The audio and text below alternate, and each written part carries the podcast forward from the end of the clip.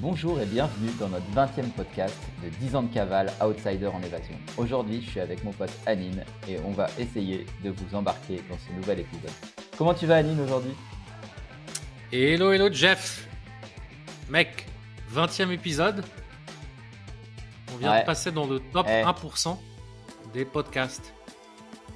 Moins de 1% Ah, de tu- podcasts en, en une vingtaine d'épisodes ou plus. Eh ben, quand tu dis ça, franchement, ça me fait plaisir, mec. hein. Et surtout que l'aventure, eh, on l'a commencé, mais en mode, euh, eh, ça te dirait pas de faire un podcast? Allez, vas-y, on fait ça. et puis, Ah bah, bim, c'est- parti, quoi. Euh, C'est toujours comme ça. Et je pense que c'est ça la clé en fait. C'est en vrai, on veut toujours faire un truc parfait. Mais euh, bon, là, on a une nouvelle DA, donc il y a une nouvelle pochette qui fait un peu plus pro. Mais les 19 premiers épisodes, ils étaient. euh, bah, voilà, il y avait un truc qui était généré par Midjourney qui ressemblait à rien. Bon, toi, bien évidemment. T'es là, oh, c'est génial Le truc, alors que c'est claqué au sol. Et, euh, et- et toujours, hein, toujours ces épisodes-là. Moi, de toute façon, j'ai considéré dès le début, vu qu'on a 520 épisodes, c'est un podcast qui est éphémère, qui durera 10 ans, qui durera pas un mois, une semaine de plus ou de moins. Bah, les 52 Ouais. premiers épisodes, la première année, c'est brouillon. Et le 53e épisode, moi, je vais commencer à faire euh, la promotion. Et c'est là où on sera Mhm. prêt. Ouais, ouais, carrément. Bah, je pense que c'est- une bonne manière de le faire, en vrai, tu sais. Moi, j'étais plus en mode, vas-y, on va en parler et tout, mais finalement, c'est beaucoup de temps et d'énergie pour pas grand-chose. Et en plus, tu te mets une pression dans le podcast de, ah, il faut que je parle à des auditeurs, etc. Alors que là, bah, franchement, euh, voilà, on raconte juste euh, ce qui nous arrive dans notre vie, et je pense que c'est très cool aussi pour les auditeurs, tu vois, finalement. Ouais, ouais, complètement. hein. En, en parlant de ça, moi, j'ai cette pression-là. Et les revenus, là, avec la dernière newsletter que j'ai fait ce, que j'ai faite ce dimanche, et euh, j'ai fait une espèce Ouais. de best-of et euh, de toutes les newsletters que j'ai envoyées depuis le début de l'année avec euh, mon nouveau projet Veramers.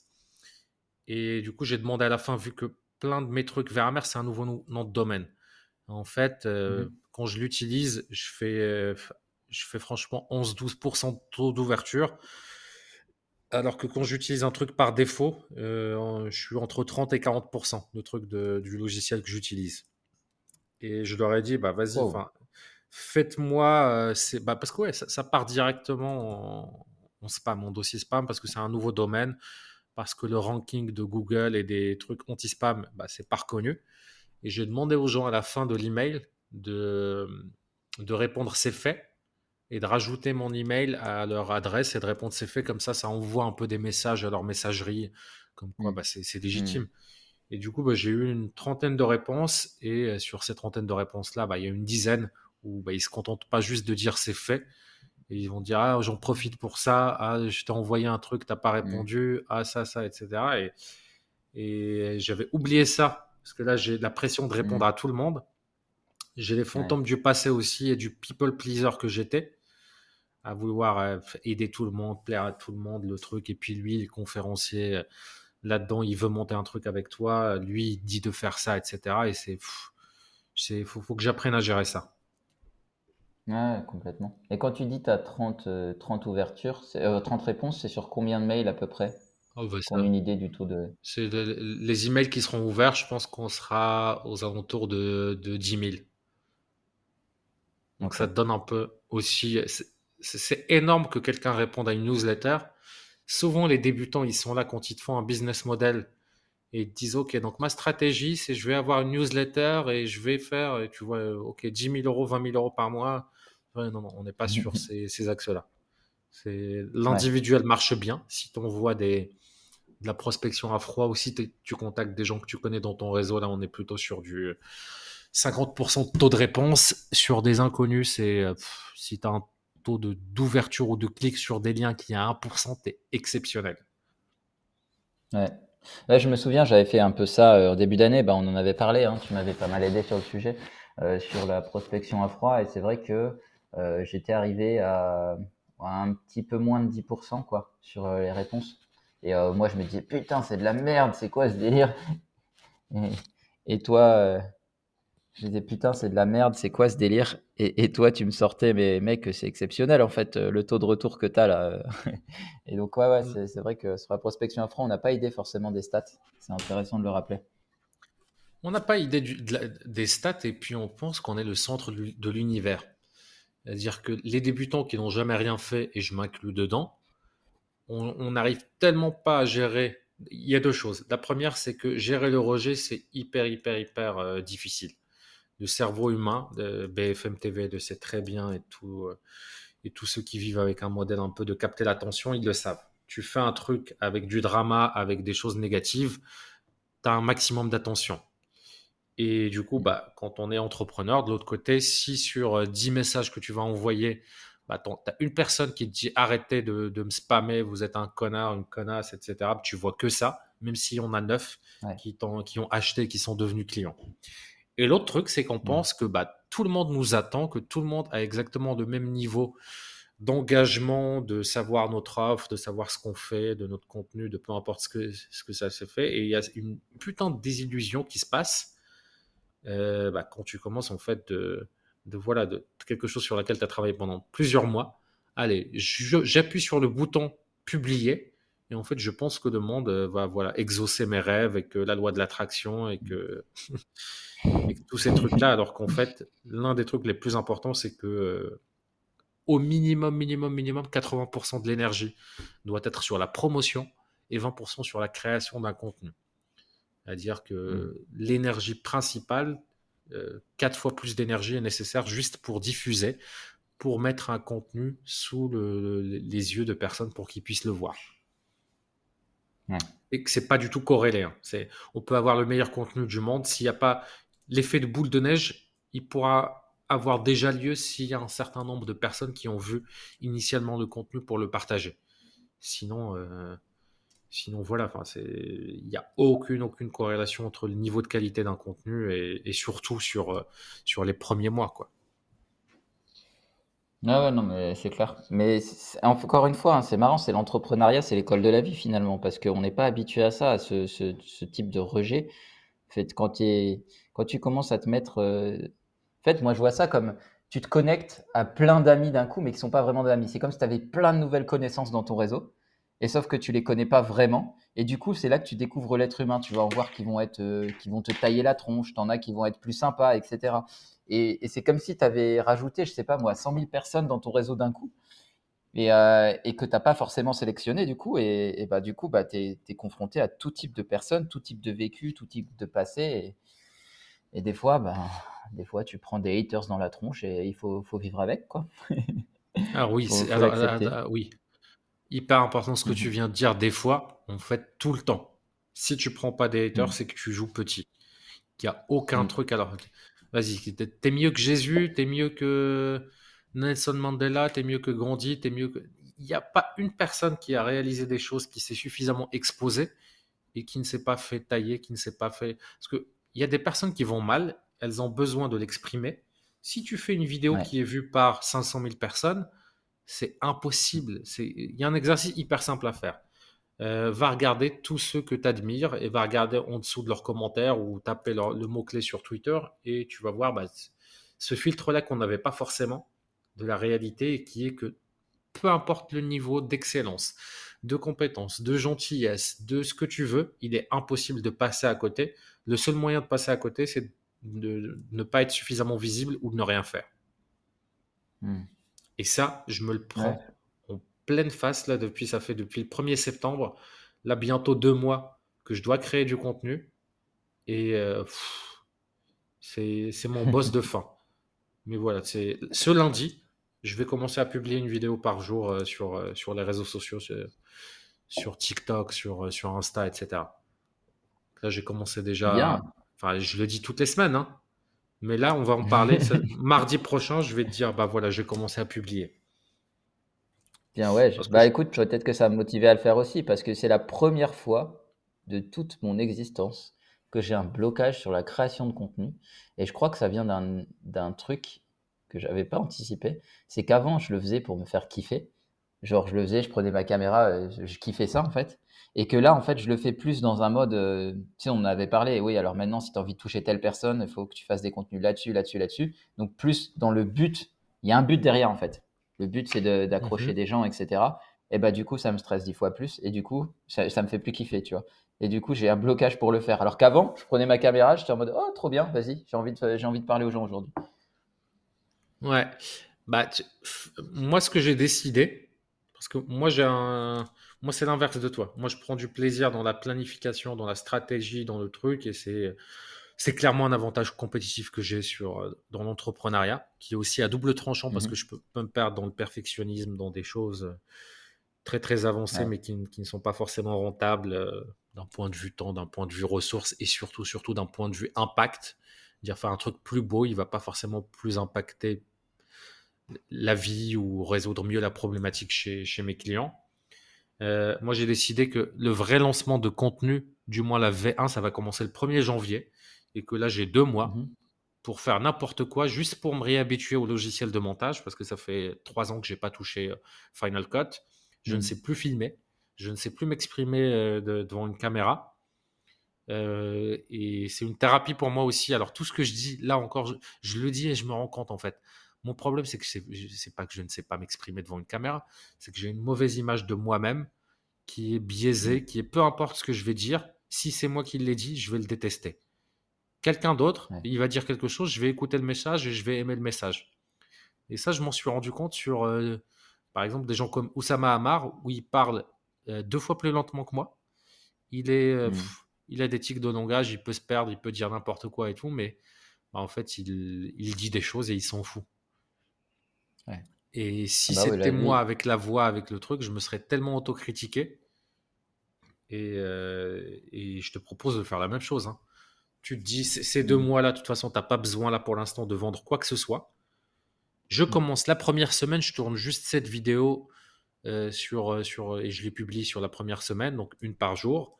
Et là, bah, je kiffe. Je fais des vidéos qui sont voilà. La deuxième semaine, Mhm. ok, je, je rajoute des images d'illustration, un truc comme ça, euh, et des Mhm. sous-titres. La troisième semaine, et petit à petit, intégrer un truc par semaine sur euh, une dizaine de semaines d'ici la fin de l'année.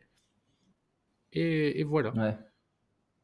Ouais, moi, c'est vrai que ça, le problème, il est un peu différent du tien. Il faudrait que je vois si ce que tu viens de proposer peut fonctionner. Parce que moi, c'est c'est plus l'inverse. C'est en, en gros, je kiffe faire des vidéos, mais je kiffe faire des vidéos à ma sauce. Et dès que je commence à rentrer de la planification, qui est toi ton avantage compétitif, ça me casse les bonbons, ça devient chiant pour moi. Et il faudrait que je trouve un juste milieu entre le kiff et le euh, ben tu cibles quand même les gens et ils savent de quoi tu parles, tu vois. Tu pars pas dans tous les sens. Ouais. Ouais, euh, toi, tu pars. euh, parfois, tu as tendance. Bah, c'est aussi le, le truc à double tranchant. C'est que tu vas parler pour toi-même, pour te faire kiffer, là où moi, je j'ai aucun plaisir. Alors, si, j'ai du plaisir. je suis borderline. À chaque fois, c'est c'est des extrêmes. Mhm, Mais moi, on fait le podcast et parfois, toi, tu vas dire alors, j'éclose ça, j'éclose ça, etc. Moi, je vais toujours essayer d'adapter parce que pour la personne qui, qui écoute, et ce, qui ce qui est horrible aussi dans la vraie vie, hein, parce que euh, je suis en. Allez, lâchons-nous. Je suis en train de faire l'amour avec euh, ma chérie. Elle, elle, elle fait un peu de bruit. Bah, moi, je pense à la chambre d'à côté. Et je vis mm, jamais pour moi-même, je vis toujours pour les autres. En dans un restaurant, je vais toujours faire attention à des trucs euh, sur, euh, sur les gens. Je vais. euh, ouais, c'est chiant. C'est trop chiant parce que le downside de ça, c'est que en face, si tu fais pas un vrai exercice d'avatar client précis et tout le bruit qu'il y a et les gens qui s'expriment, ils représentent pas la majorité de ceux qui te suivent et ceux qui s'expriment, bah tu vas, ils vont t'emmener dans 10 directions différentes. Et puis je parle même pas des haters qui vont t'emmener dans des trucs qui vont juste appuyer sur des boutons qui te font mal. Euh, Quand tu fais le contenu pour les autres, c'est difficile de ouais, de kiffer en fait, de pas lâcher, de kiffer, Ouais, de de rester centré, de pas devenir un people pleaser, de pas oublier que tu que tu ne fais pas les choses pour tout le monde. Et aussi, moi, je me nourris de l'énergie des autres. C'est-à-dire que faire une conférence, moi, j'adore parce que je vois le regard, parce que je re- rebondis sur des questions. Tu as l'énergie de la salle, en fait. Et parler devant une putain de caméra noire, un trou comme ça en verre, ah, c'est bah, c'est une compétence à, acquérir. mm. Ouais. Ouais, moi je suis en train de réfléchir justement comment ren- rendre ça un peu plus euh, moi, tu vois, parce que on va pas se mentir, je suis quand même un, gros côté artistique, tu vois. Et euh, j'essaie de mettre le curseur entre l'artiste et l'entrepreneur, tu vois. Et il faut juste que je trouve le juste milieu. Parce que, tu vois, à un moment, je me suis dit, ah, peut-être que je vais me faire des vidéos comme j'avais fait une fois, tu sais, un petit peu en mode jouet, parce que j'avais fait du théâtre, j'avais beaucoup aimé, tu vois, et, euh, et je me disais, tiens, je vais peut-être faire des vidéos un peu, euh, avec un peu d'acting dedans. Euh, la seule que j'avais sortie là-dessus, elle avait plutôt bien marché. Euh, après, j'ai réfléchi, je fais ouais, mais si je fais ça, ça va me faire faire une vidéo tous les mois parce que ça met du temps, tu vois. Puis après, j'ai réfléchi à d'autres trucs, tu vois, et je me suis dit, mais il faut vraiment que je rajoute ma patte parce que c'est pour faire une copier-coller de ce que font tout le monde pendant une minute, là, ça me fait chier, mais d'une force. C'est vraiment, vraiment pas un truc qui me fait rêver, tu vois. Ouais, l'idée, c'est pas de faire du copier-coller, hein, c'est comprendre les règles.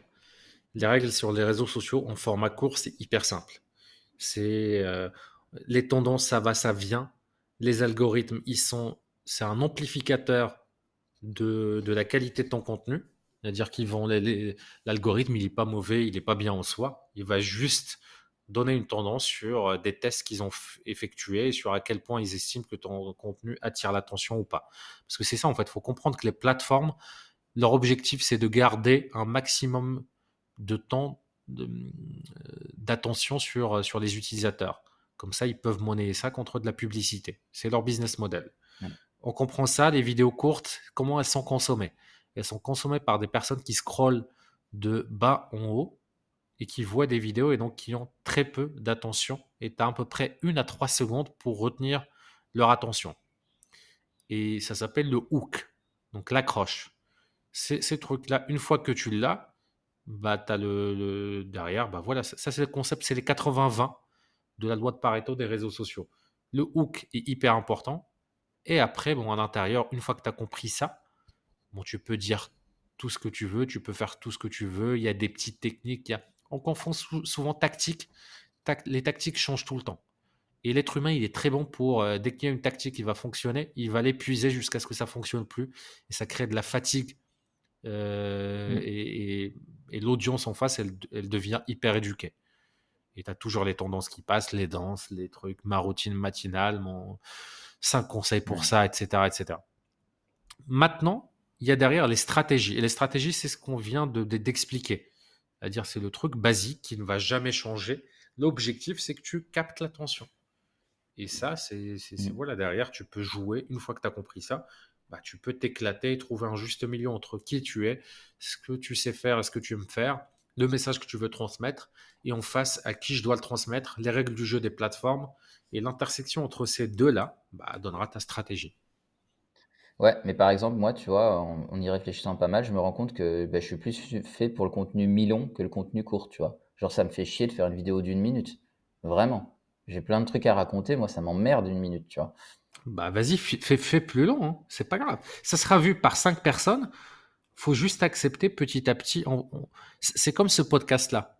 Euh, on aurait dû attendre une année pour avoir à peu près un podcast potable, peut-être une version vidéo, de, une bonne DA, une mmh. bonne dynamique. Mais si on a attendu une année, on n'aurait pas fait les muscles, les compétences, toutes les aptitudes qu'on est en train de faire là. Et là, c'est pareil. Commence par ce que tu sais faire. Tu n'auras peut-être plus ce luxe-là dans six mois d'avoir mmh. des vidéos qui sont vues par cinq personnes, dont ta mère, euh, moi et, et trois autres potes qui vont certainement euh, mettre des commentaires à côté de la plaque. Ah, euh, tu perds tes cheveux, tes trucs comme ça. Bah forcément, ça, ça fait partie du, des règles du jeu, ça va te faire chier, ça, ça fait le truc. Et mm. la transition, elle se fait petit à petit. Ouais, ouais, je suis d'accord. Non, mais je crois que je vais faire ça. Parce que euh, moi, j'aime bien parler aux gens, tu sais, leur partager des trucs. Euh, et j'ai pas l'impression d'avoir le temps de leur partager quoi que ce soit sur des vidéos d'une minute, honnêtement. C'est pas évident. Ouais, bah fais le truc, c'est pas grave. Si tu le fais pour une seule personne, qui le verra peut-être en entier. Mais ça, ça, le, ça aura le, le, mérite d'exister et ça aura le mérite de te faire level up pour atteindre les niveaux suivants où tu auras les aptitudes, les compétences, comme dans un RPG. Tu vas augmenter tes, mm. tes, aptitudes pour être euh, capable de faire la suite. Ouais, en fait. ouais c'est ça, je suis d'accord. Je suis d'accord. Je pense que je vais faire ça en vrai. Parce que rien que quand je t'en parle, là, tu vois, j'ai mon énergie qui revient pour le faire. J'ai genre, ah, là, ça me fait kiffer, tu vois. Mais le fait de m'enfermer dans un format une minute parce qu'on sait que ça hook plus l'attention et puis de faire des sujets bien précis qui parlent plus à l'audience, bah déjà ça m'a saoulé, tu vois. Bah, vas-y, vas-y. Salut la communauté, c'est ça ton. c'est le moins efficace de toute la terre, mais ça, c'est mieux. Un est mieux que zéro. C'est là pour l'instant. On, on, va, tous les deux à zéro. Hmm. On va l'enlever le salut la communauté. Ouais et tu peux juste te dire comme ça, je me prends pas la tête et avoir un mm. hook universel. par exemple, tu partages euh, une espèce de, de, journal de bord, bah, tu, tu, tu, tu, peux dire, OK, bah, je commence par poser une question systématiquement et je ne me prends pas la tête. Et ma question, bah voilà, tu commences, tu fais, est-ce que vous aussi, quand vous faites ça, vous avez ça? Est-ce que vous êtes déjà demandé ce mmh. que c'était? Voilà, ça, ça, devient beaucoup plus simple, beaucoup plus minimaliste. Ouais. Moi, je trouve que c'est une super bonne idée en plus. C'est une bonne idée, ça introduit le sujet. Euh, c'est un hook aussi, parce que du coup, les gens qui sont intéressés par le sujet, ils ont envie d'aller voir la suite. Donc, euh, ouais, c'est une bonne idée. C'est une bonne idée.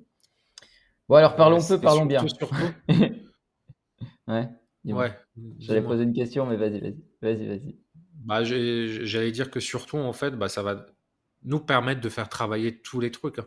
à la fois les trucs un peu stratégiques et techniques sur de la publication et sur la promotion en minimisant l'effort nécessaire sur la création de contenu. Et aussi nous faire travailler tout l'aspect psychologique de voilà de gérer bah, de gérer l'être humain en fait. De gérer la misère du monde de gérer le, le truc. Moi je sais ce qui m'attend hein. c'est je le sais. Moi j'ai j'ai déjà 20 25 000 personnes qui sont à réactiver sur mes différents réseaux sociaux Bon, bah voilà, en plus, j'arrive avec un autre message, j'arrive avec un autre truc. J'y ai déjà le droit toutes les semaines. Hein. Je, fais cette thérapie-là avec mes newsletters. Oui, euh, je veux faire un programme de développement personnel. Euh, tu peux, est-ce que tu prends le CPF J'ai pas trouvé sur le site internet. Bah, chacun a sa réalité. Hein. C'est normal. ouais, ouais. Ouais, non, mais je, je, comprends. Je comprends. Je suis confronté à ça aussi régulièrement là, dans, dans la vente. Et. Euh, Ouais, après, euh, c'est pas grave, ça, ça nous forme, j'ai envie de te dire. Je pense que c'est comme ça qu'on devient bon, en fait. C'est en fréquentant des êtres humains complètement différents. Oui, après, par, contre, je pense qu'on n'est pas designé du tout pour, euh, si, on n'a pas un système pour se protéger, pour filtrer et pour traiter ça comme il se doit, c'est la dépression et le suicide garanti. C'est-à-dire que mmh. j'ai regardé un putain de reportage qui était hyper bien fait sur YouTube qui explique pourquoi les célébrités, en fait, bah, elles sont toutes en dépression et prennent des drogues. Il explique surtout aux États-Unis où c'est extrême niveau paparazzi. En fait, tu t'appartiens plus. T'appartiens aux autres. Les tabloïds, ils peuvent dire n'importe quoi sur toi. Quelqu'un sur Twitter, il peut lancer une rumeur. Et sauf que nous, on le voit pas. Mais une célébrité, elle est constamment confrontée à ça. Tu as aussi, si tu mets pas des barrières, bah, tout le monde peut te solliciter maintenant avec les réseaux sociaux.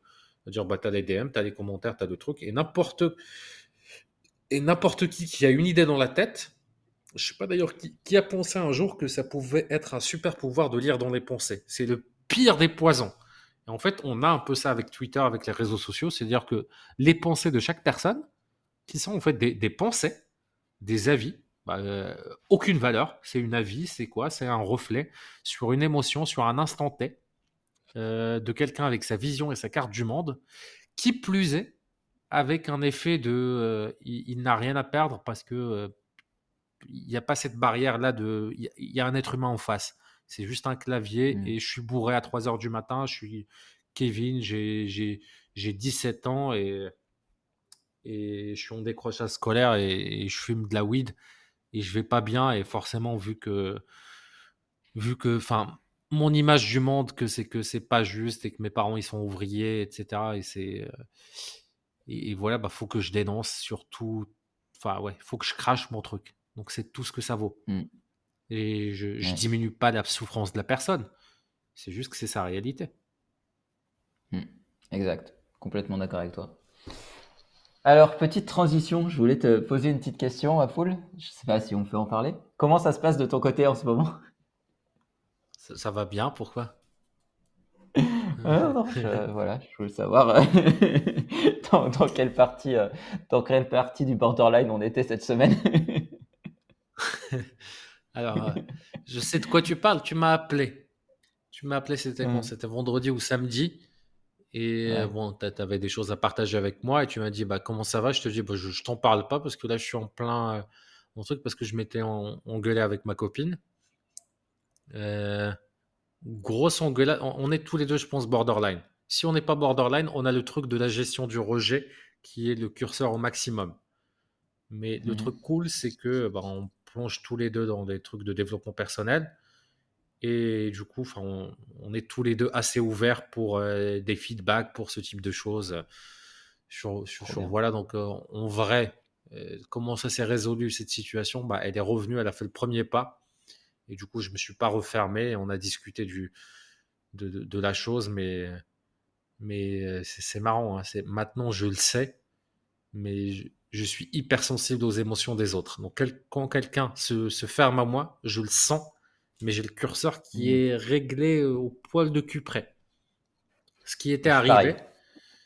En fait, j'ai senti que d'un coup, on était, en fait, on est en train de faire une, une marche au bord de la plage. Et, et, elle, pour elle, on fait 10 km, elle veut que qu'on se tienne la main sur 10 km. Moi, déjà, avant, je tenais la main à personne. C'est, mais avec elle, sur des, on rentre au restaurant, elle est très tactile, elle est très, elle est, voilà, c'est, elle est très romantique. Elle veut montrer que, que, que, mmh. voilà, qu'elle a un homme et, et, voilà, elle kiffe ça en fait. Et du coup, bah, je sentais qu'elle se refermait. Quand on s'est posé, bon, j'ai, pas, je me suis refermé moi automatiquement. J'ai pas posé de questions. Et là, elle, quand je lui dis, bah, elle n'est pas prête pour en parler, donc elle se ferme, je me ferme dix fois plus. Et elle finit par, euh, par exploser, entre parenthèses, en me disant qu'elle était, euh, voilà, qu'elle se sent toute seule parce que je lui, je, lui prenais pas la main. Alors en plus, elle, elle était en période euh, pré, pré période, pré règle. Donc elle le sait. Et chez elle, vu qu'elle prend pas la pilule, c'est des trucs de, elle le sait, c'est systématique. C'est pas moi qui le dis, c'est elle mmh. qui le dit. Hein, c'est, mmh, mmh et donc c'est amplifié. Donc elle pleure, euh, voilà, je suis jalouse, j'ai vu des, des couples passer se tenir la main, on ne tient pas la main, et puis elle remet toute la relation en question. Forcément, elle a un autre borderline en, face, qui a un joueur de poker, il sent qu'il est rejeté. Bah oui, tu as raison. Bah moi non plus, ça ne me va pas. Le truc et tout, ben, je me referme. C'est à ce moment-là que tu m'appelles. Moi, dans ma tête, c'était là, mmh. oui, c'est cool. Euh, je suis célibataire, demain je vais pouvoir avoir l'appart pour moi-même. J'étais dans cette dynamique-là. Et ce qui était vrai, hein, je le pensais. Parce qu'en fait, euh, le niveau maximum de ne, de ne pas accepter le rejet, c'est quoi? C'est de rejeter avant que tu sois rejeté. Et limite, tu y trouves un plaisir sadique, qui est celui de... Dès que ça commence à blesser, bah, tu veux encore plus blesser l'autre. Et j'ai fait ce schéma-là mmh. pendant des, des, dizaines et des dizaines d'années sur toutes mes relations pour me protéger. Et là, c'est, c'est cool parce qu'en vrai, je commence à juste l'identifier. Je commence à. Alors, c'est pas simple. Là, quand j'ai la, tête dans le guidon et dans les émotions, je, je, je, voilà, je crois à mon bullshit et à mon histoire et à mon narratif interne. Mais quand tu te reposes un peu, que tu regardes de l'extérieur, bah, tu vois que des petits arbres peuvent cacher parfois la, forêt dans, dans, une relation de, couple et que le truc que tu penses qui ne marche pas, bah, en vrai, il n'existe pas parce que c'est un putain de perfectionnisme de bah, elle doit pas faire ça, bah oui, mais ça, ça va avec ça. Tu veux quelqu'un qui est mmh. très euh, passionnel, qui est très tactile, qui est très euh, démonstratif, bah, tu as forcément euh, un autre côté du truc que tu dois accepter. Ou sinon, bah, tu perds les avantages de ça. Ouais, complètement c'est hyper intéressant ce que tu partages sur le rejet, que le, niveau maximal du rejet, c'est justement de se protéger euh, en amont euh, et, de même limite de se surprotéger, qui t'a attaqué pour. Euh, tu rejettes parce que tu n'as pas envie de te, sentir rejeté, quoi. C'est un truc de malade. Ouais, j'ai fait ce schéma aussi pendant très longtemps. Bah là, ça, je l'ai plus. Hein. J'ai beaucoup bossé là-dessus, mais je l'ai plus. Mais, mais en couple, en tout cas, je l'ai plus du tout. création de on verra. on verra. On, verra. Non, non, non, vraiment. Alors, de stress. Non, par tu veux que je te rappelle ton ancienne relation? Ce que ça justement chez toi? Non, justement, c'est de ça dont je voulais te parler. Mon ancienne relation, justement, on peut en parler avec Madina. Et d'ailleurs, c'est même elle qui me l'a écrit. J'ai beaucoup aimé. Euh, j'ai été, mais vraiment, par contre, sur ce sujet-là, dès qu'il y avait un problème, au lieu de me refermer sur moi-même, je communiquais avec elle tout le temps tout le temps. La, la, raison pour laquelle ma dernière relation s'est arrêtée, c'est parce qu'elle ne supportait pas le conflit et qu'elle ne voulait pas qu'on communique. Donc dès qu'il y avait un problème, elle, mettait la tête sous le sable et c'était silence, silence radio. Et donc au bout d'un moment, comme il n'y avait plus moyen de communiquer sur les zones de conflit, bah, je lui ai dit, bon, on va arrêter parce que ça sert à rien, en fait, euh, on n'avancera pas comme ça, tu vois. Et après, elle m'a écrit un beau message justement où elle m'a expliqué ça. Et sur ce côté-là, c'est vrai qu'elle avait un peu de difficulté. Mais, euh, mais par contre, je ne me refermais pas là-dessus, justement. Et j'étais assez content, mais c'est cool que tu aies identifié ce schéma-là, je trouve, parce que J'ai jamais mis de mots dessus. La surprotection comme ça, c'est un truc que j'ai beaucoup, beaucoup fait. Beaucoup, beaucoup. Donc, c'est intéressant de le partager. Je pense qu'on est, on est pas mal à avoir vécu ce genre de choses, en fait. Ouais, et parfois, pour, pour l'expliciter, comment ça se présente, ça va être un comportement chez l'autre. En fait, ce comportement-là, inconsciemment, on sent le danger de la personne qui commence un peu à moins s'intéresser à nous ou, voilà, on se sent un peu moins aimé, moins validé. Et du coup, bah, on va mmh. attaquer pour mettre fin à la relation comme ça, on se protège et c'est moi qui ai largué, c'est moi qui ai... Et je l'ai, je l'ai, je l'ai fait, hein. mmh. je me suis pas fait larguer depuis l'âge de 20 ans, tu m'étonnes. je sens les trucs arriver, hein. c'est juste que je donnais pas de, je donnais pas de, mmh de, chance à, des trucs, je, je, je, laissais pas, je créais des conflits de nulle part. Et ouais. C'est marrant. Hein. Mmh. Mais par contre, il a un schéma, moi, que j'ai identifié chez moi. Tiens, c'est marrant. Euh, pas tout à fait celui-là. Celui-là, j'avais avant. Mais par contre, c'est vrai qu'il est un peu muté. C'est que je me souviens maintenant que dans ma dernière relation avec Madina, par contre, les fois où je sentais que j'avais moins d'attention de sa part, ou que, euh, en gros, euh, je sais pas, je me sentais pas suffisamment, on va dire, aimé ou un truc comme ça, j'avais tendance, ça a déclenché de la colère chez moi. Il n'y a pas du rejet, mais de la colère, dans le sens où euh, je pouvais plus m'énerver sur un petit truc, alors que en temps normal, ce serait passé tranquille, tu vois. Ouais, intéressant. Hmm. Intéressant. Ça, je, ça, je m'en souviens maintenant que tu maintenant que en parles. C'est incroyable l'humain, comment il est. C'est euh, Moi, ça me passionne. Hein. Plus j'avance, plus, plus j'adore étudier l'humain, sans déconner. Ouais, et puis pareil, tous les deux, on a, on a un truc dans, dans notre relation, c'est euh, les sauts d'humeur.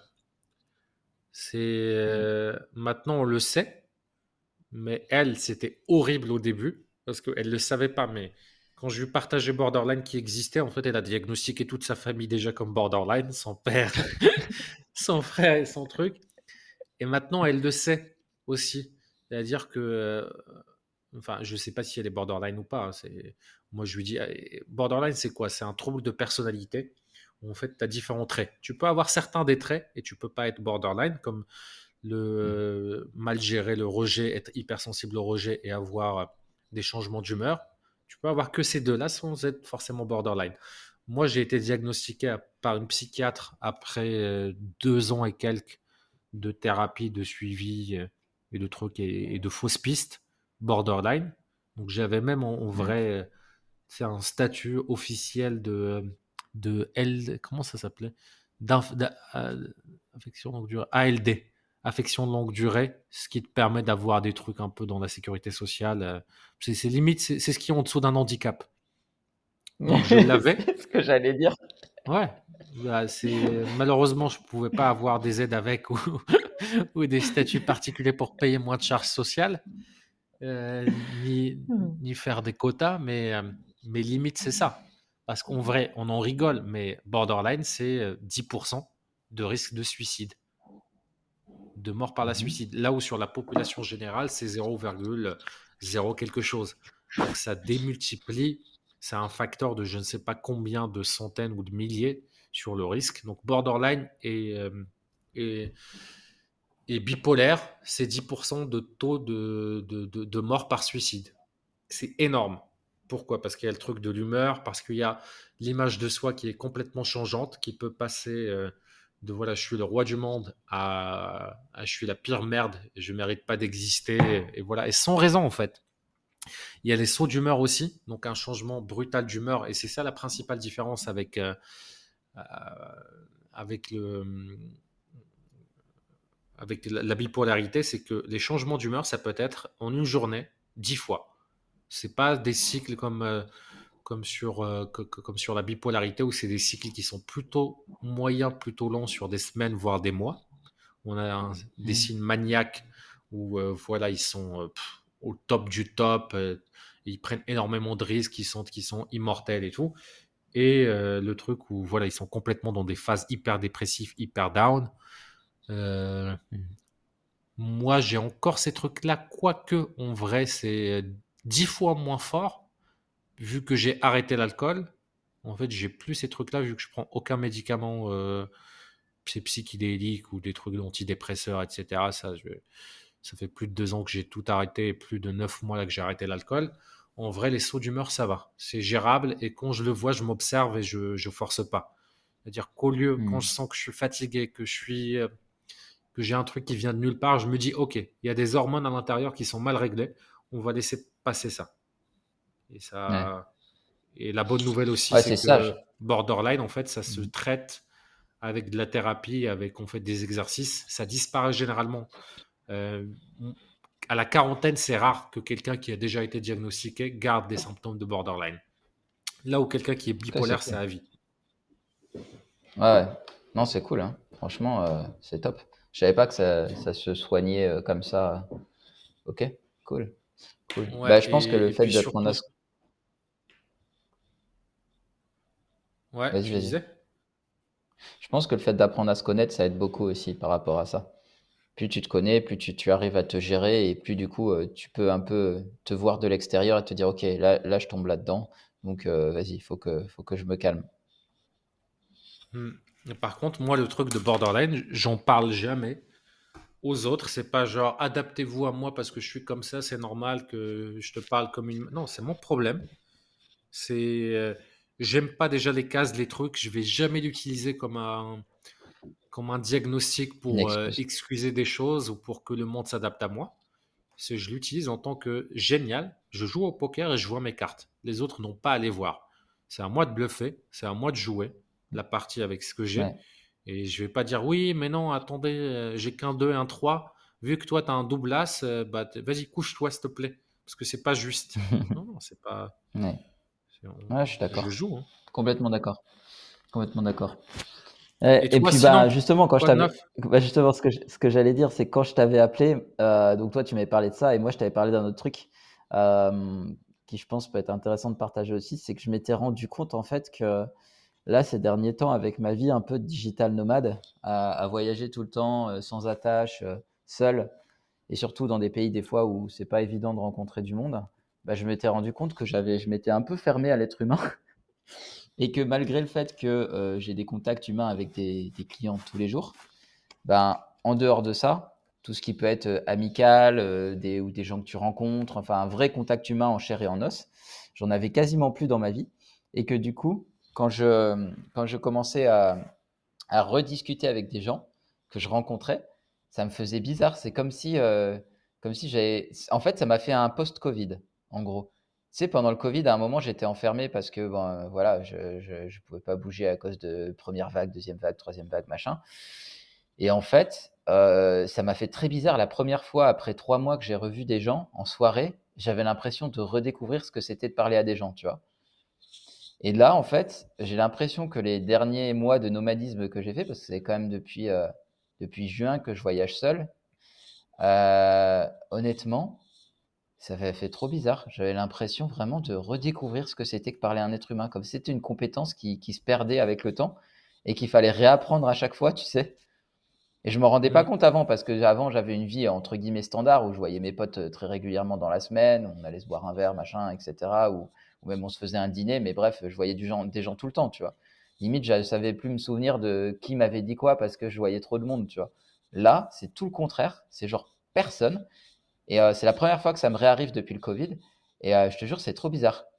Je, je me vois de l'extérieur maintenant quand je parle aux gens, je me dis, mais putain, c'est bizarre. J'ai cette compétence-là et je suis en train de limite de la réapprendre. Bah oui, c'est bah, normal. Hein. C'est normal, c'est comme le sport.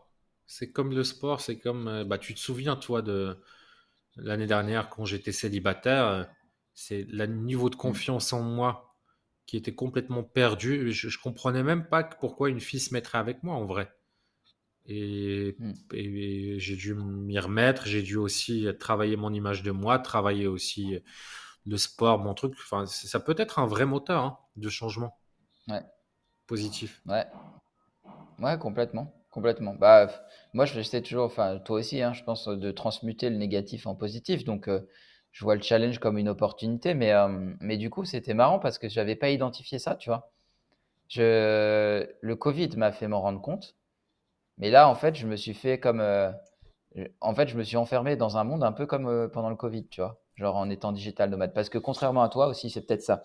On en parlait, ouais, je me souviens, on avait parlé de ça aussi. Contrairement à toi, moi, je vais pas dans des espaces de co-living. Je vais pas aller euh, dans un endroit où je peux rencontrer facilement des gens. En fait, je me prends mon Airbnb ou je me prends mon hôtel et du coup, je suis enfermé toute la journée. Le soir, je vais manger et après, je rentre chez moi et, euh, et ainsi de suite et ainsi de suite, tu vois. Et de temps en temps, je vais parler à des gens, mais de temps en temps. Et du coup, c'est pas du tout pareil. Je, je, vis pas avec d'autres gens en fait. Ouais, bah, le meilleur pour, pour la configuration actuelle que tu as avec ton business, où en fait, tu es quasiment tout le temps dans des meetings, la meilleure chose pour toi, c'est de prendre un co-living un peu de luxe. Tu, tu, tu investis un peu, euh, voilà, minimum 1500, mm. 2000 balles, ça dépend du, du pays.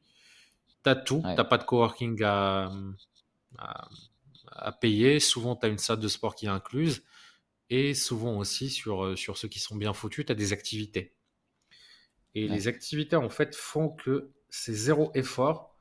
Tu fais des. Tu as tes trucs, même en vrai, quand j'avais mes calls et quand j'étais en co-living, bah, les amis passaient et tu leur faisais un petit truc pendant que tu étais en call. Et puis le soir, on se retrouvait pour regarder un film ou pour aller boire euh, un verre ou sortir tous ensemble, faire des pots, faire des restos, faire ce truc-là. Ça, ça fait un petit équilibre.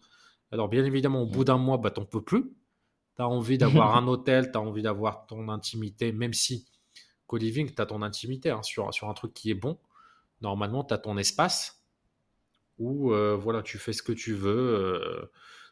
C'est soit mmh. un petit cottage, soit une petite chambre, une suite, ou globalement, bah, tu fais ce que tu veux. Hein. Et après, quand tu as envie de sociabiliser, tu vas dans l'espace commun, dans les coworking, dans les trucs. En vrai, c'est hyper cool. Hein. T'as as regardé du coup pour. Là, t'es où déjà? Toujours en Pologne? Là, ouais, je suis toujours en Pologne. Je vais au Portugal là pendant trois jours pour un séminaire pour un de mes clients. Je reviens ensuite euh, en Pologne. Euh, là, euh, jeudi. Jeudi, vendredi, samedi, dimanche. Ouais, parce que j'ai vu, j'ai vu qu'Alex, il était, il était au Portugal. ouais, ouais, il, y allait en avance. À Lisbonne, ouais. Ouais, il y allait en avance. Donc là, Pourquoi tu restes pas au Portugal? Tu T'as pas trouvé, t'as pas regardé de co-living? Alors, il y a deux raisons. très cher, le Lisbonne, très très cher. Euh, ensuite, euh, j'avais envie de continuer à explorer la Pologne parce que je commence à faire des rencontres sympas ici. Donc euh, voilà, j'ai envie de continuer un peu là-dessus. Et ensuite, j'ai commencé à regarder des co-living pour la Grèce, par exemple, où là, typiquement, mmh il y a vraiment des co-living luxe, pas très cher, mais genre, c'est, ça change ta vie. Hein. C'est genre villa avec, avec une vue sur la plage, etc. C'est, c'est des trucs de malade, hein, vraiment là-bas. Pour, pour 1000, 1500 euros, quoi. Ouais. Donc, euh, ouais, j'ai commencé à regarder, ouais. Bah, en vrai, hein, là, je suis, tu vois, sur, euh, sur, euh, sur coliving.com, même au Portugal. Je, vais partager mon écran comme ça, toi, tu, tu, tu le vois. Tu vois, tu as un truc là qui est hyper cool. Bon, ça doit être dans la, la banlieue de, de Porto. Tu as un truc ici à 1000, à 1000 balles, ça doit être à côté de Cascais. C'est un super spot de surf, tu vois, 1000 balles. Euh, tu as un truc ici à 1006, où là, c'est un... Ouais, je me souviens, mec, pourquoi je n'ai pas pris le Portugal aussi, c'est que je te disais la dernière fois que le matin, moi, il me faisait au moins 2-3, il me fallait 2-3 heures, c'est pour mes routines et tout, et mon côté artistique. Et que donc, il me fallait que je retrouve un pays avec un petit décalage horaire de 2 heures, tranquille, pour que, voilà, il soit 11 heures chez moi quand il est 9 heures chez mes clients. Le Portugal, mec, je perds encore une heure. c'est mort, il n'y a pas moyen. Donc, euh, ouais. bah, je crois que le Maroc aussi, hein. Le Maroc, quand, on est déjà passé en heure d'hiver ou pas? Enfin, Vous êtes déjà ah, passé en heure d'hiver ou pas? Euh, Heure d'hiver. Non, c'est dimanche prochain. C'est le 29 octobre. Mm. Donc la France, elle va enlever une heure ou rajouter une heure. Ouais. Elle va rajouter une heure. Je sais, plus. On, ne sait jamais. Hein. Ouais, honnêtement. Ouais, c'est ça. Franchement. Ouais, on dort. en L'hiver, L'hiver, je crois qu'on dort une heure de plus. Ouais. On dort moins longtemps lors du passage à l'heure d'été. Ouais, c'est ça. Donc il y aura mmh plus une heure. Donc euh, en vrai, euh, on regarde où tu vas parce que par exemple, le Maroc, ça sera aussi moins une heure pendant tout l'hiver. Mmh. Et euh, tu auras peut-être qu'une heure de décalage avec Chypre, Grèce, etc. Ouais, bah, c'est tellement important pour moi cette histoire de décalage, d'avoir le temps le matin pour moi, que mec, je me suis pris une carte du monde avec tous les décalages horaires et je choisis mes pays comme ça en fait. J'avais trouvé la Géorgie qui avait l'air cool, à deux heures de décalage. Euh, problème de la Géorgie, c'est que là, en hiver, c'est chaud. enfin, c'est l'inverse, c'est froid. Oui, c'est froid. ouais. Mais en, vrai, là, vu comment tu es parti, tu peux complètement euh, négocier un truc où tu as une vie de rêve. Moi, par exemple, ici, toutes les matinées, elles sont à moi. C'est du deep work. Je peux aller faire mon sport, je peux aller euh, prendre mon petit déjeuner au bord de la plage. Mes clients, j'en ai qui commencent à 6 heures du matin. J'ai un lève tôt, du coup, euh, sa séance de coaching hebdo, c'est toujours à 6 heures. Et en fait, chez moi, ça fait midi. Mmh. Sinon, la plupart des autres, ça commence à 14 heures. C'est, euh, ça commence 14 heures, qui est 8 heures du matin. Ce qui fait que, en vrai, si tu arrives à gérer avec tes clients que toi, tu, tu prends des, des calls en France en matinée, c'est-à-dire limite, tu prends des mmh. créneaux de 6 heures à 14 heures, bah, ça te fait des trucs entre euh, tout l'après-midi les matinées sont à toi, les soirées sont à toi. Ouais, alors justement, ça, j'y ai réfléchi pour tout dire. Euh, c'est dans ma tête. Seulement, j'ai testé ces créneaux-là. Euh, avant 9h du matin, ils sont très peu prisés. Donc, euh, c'est plutôt à partir de 9h réellement que j'ai le gros du trafic. Et donc, du coup, il faut que je vois comment faire. Parce que, par exemple, à Thaïlande, c'était plus 5 heures. Il faut que j'arrive à, à, mmh caler suffisamment de calls sans que ça me prenne, comme je faisais en Thaïlande, jusqu'à 23 heures, tu vois. Parce qu'après, tu as l'admin, tu as, tout le reste. Tu vois. Ouais. Sinon, tu as la mm. solution inverse euh, Mexique, Costa Rica, etc. Mais là, toi, tu vas prendre des calls sur l'après-midi et sur le soir, ou tu seras toi en matinée ou début d'après-midi. Donc il y a aussi ça. Si, tu as beaucoup de calls mm. qui sont intéressants, que personne prend, et qui sont notamment entre 18 et 22 heures, pour des gens qui travaillent en journée ou qui ont euh, ou juste 18 et 20 heures, en vrai, ça fera midi, 14 heures. Euh, euh, enfin, ça dépend du mm. décalage. Mais généralement, au Mexique, euh, mec, tu as, une écharpe et elle frotte à chaque fois sur ton micro quand tu bouges. Ah, ok. Je, ne savais pas qu'elle était aussi sensible, ce micro. Attends. Hop. Bah, tu ça devrait aller mieux. Voilà. Ouais, ça devrait aller mieux. Pourquoi, pourquoi tu mets une écharpe? Alors que tu as un t-shirt en, Pologne, en Pologne il commence à faire un peu. Non, non, non, pas du tout. En Pologne, il commence à faire un peu frais, tu vois. Donc, euh, je suis pas encore à mettre euh, le gilet complet, mais, euh, mais l'écharpe, ouais, ça me, ça me réchauffe un peu. Hein. Non, là, on a bien baissé. Hein. Autant on avait des jours où il faisait 20 degrés, on comprenait rien, autant là, là, on a bien baissé en température quand même. Hein. Ouais, bah, c'est la période. on n'a plus de saison. Et là, les c'est ça. Mais les, les douches froides, c'est plus des douches froides, mec. Là, c'est des douches glacées. Ah oui, bah oui, tu Ah là, c'est euh, quand je mets.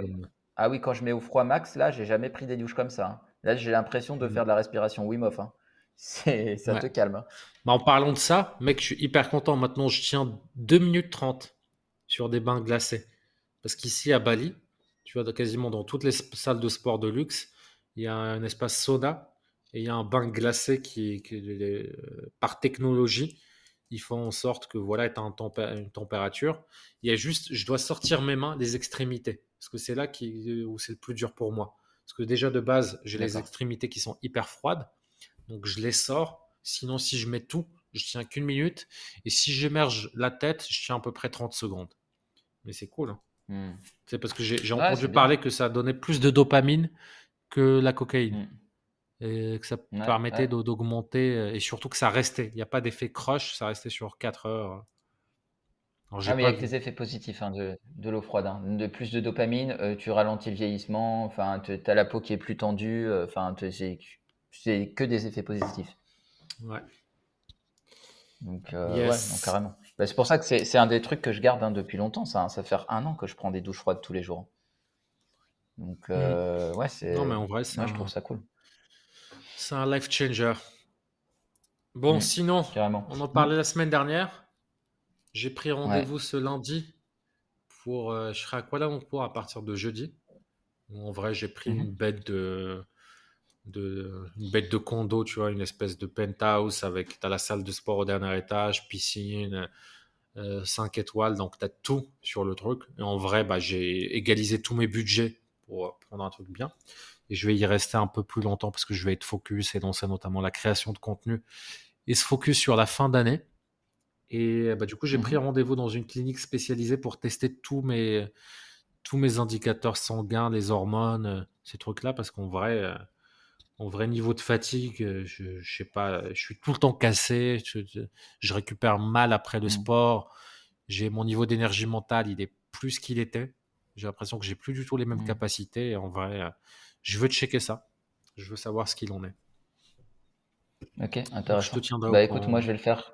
Ouais, ouais, je vais le faire très certainement en décembre parce qu'en fait, euh, il se trouve que j'ai un, un client qui m'a invité. Enfin non, c'est pas un client, mais c'est une personne que avec qui j'ai failli bosser et, euh, et peut-être qu'on bossera ensemble par la suite. Mais en tout cas, pour le moment, je peux pas le gérer, j'ai pas le temps.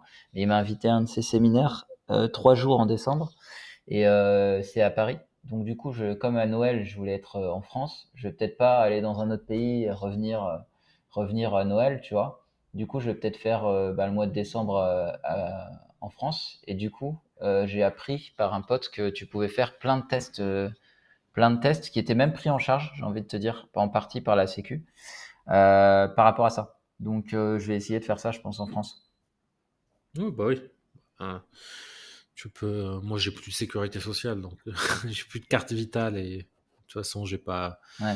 Je, je veux plus rien faire en France tant que je, je reviens pas. Comme ça, c'est c'est clair et net. Mais euh, moi, ça va me coûter 60 balles. En vrai, un vrai truc complètement. Oui, oui, c'est. Et par contre, c'est un truc de touriste vu qu'ils parlent en anglais, vu que toute la communication, leur site web euh, est en anglais. Donc, je pense que même pour les locaux, quand tu trouves des cliniques, ça doit être deux ou trois fois moins cher. Mais moi, ça me va Hmm. d'investir dans ma santé et j'hésite même à faire des intraveineuses euh, NAD. Ouais, J'ai trouvé des trucs à 300, 400 balles, mais euh, j'hésite encore. Bah mec, euh, qu'on connaît pas les retours quand même encore de ces trucs-là. hein. On n'a pas Bah, c'est d'impact euh, grâce, sur le long c'est terme. grâce à des gens comme moi que tu connaîtras les retours. C'est pas grave. moi, je suis un pionnier. Je te tiendrai au Ah courant, tu verras. Ouais. Le mec, il va briller dans le noir. Fluorescent. Sur ce, mec, on se retrouve la semaine prochaine. Yes, avec grand plaisir. Yes, c'était 10 ans de cavale, le 20e épisode. C'est parti. On est encore là pendant 10 ans, pendant 520 épisodes. Il reste plus que 500. Là, on rentre dans le compte à rebours à partir de la semaine prochaine de 499. Donc voilà, Yes. c'est une évasion hors du système. À la semaine prochaine. Salut Jeff. Ciao.